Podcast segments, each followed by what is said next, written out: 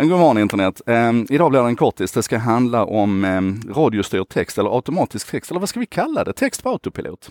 Så här, um, rättstavning normalt sett eh, handlar om att du ska stava ordet på rätt sätt naturligtvis, men den är traditionellt sett ganska dum den rättstavningen. Den arbetar med ordtabeller och så ser den att om du försöker skriva det här ordet så, så har du förmodligen stavat det fel.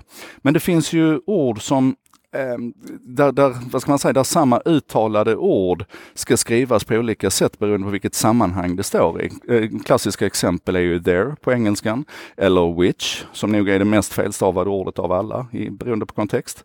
Ehm, och vad Google nu har gjort, eller rättare sagt vad de pratade om redan i juli på sin utvecklarkonferens att de skulle göra, det var att de skulle addera lite, lite AI på det här så att eh, rättstavningsfunktionen helt enkelt tittar på i vilket sammanhang du skriver ordet.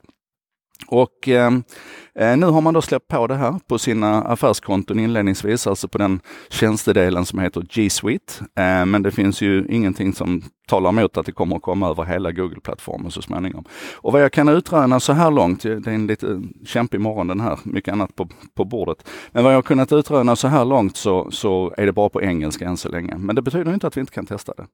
Jag ser ju det här som, som ännu ett steg i den riktningen som Google har varit inne på ett tag här nu, att de hjälper dig med texterna. Eh, om du är en G Suite eller en Gmail-användare så har du säkert sett det de kallar för predictive text. Alltså den tittar på vad har du skrivit så här långt och så försöker den hjälpa dig att fylla på meningen. Så att du, om, om du accepterar det, det förslaget som Google ger dig så kan du bara trycka tab.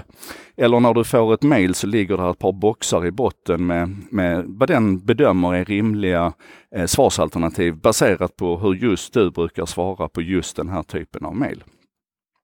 Och det här är väl lite grann som eh, flygplanspilotens autopilot ungefär, att vi, att vi närmar oss ett läge där i takt med att maskinerna får lära sig mer och mer om, om oss och, och hur vi normalt sett kommunicerar, kombinerat då naturligtvis med massiva datamängder från andra håll och smarta algoritmer och närmast obegränsad datorkraft, så hamnar vi i ett läge där, där vi kan få den här hjälpen.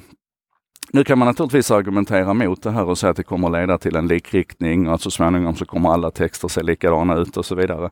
Men gisses, det är ju det, är det skolan har pysslat med alla tider. Kanske, eventuellt. Nu kommer jag få en massa arga lärare på mig igen.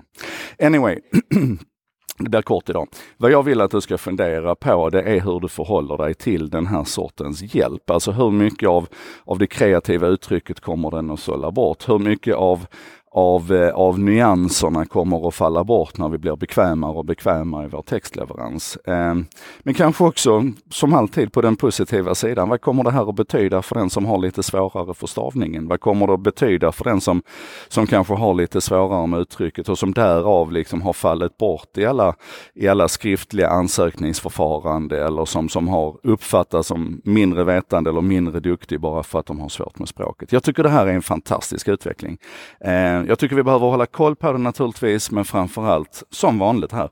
Testa, få det här under, under, eh, få lite skit under naglarna, sätt spaden i marken och se vad det här betyder för dig och hur det kan fungera för dig. Eh, en sak idag, Joakim Jardenberg. Idag faktiskt bara 3.30. Jag vet att många av er jublar över det korta formatet.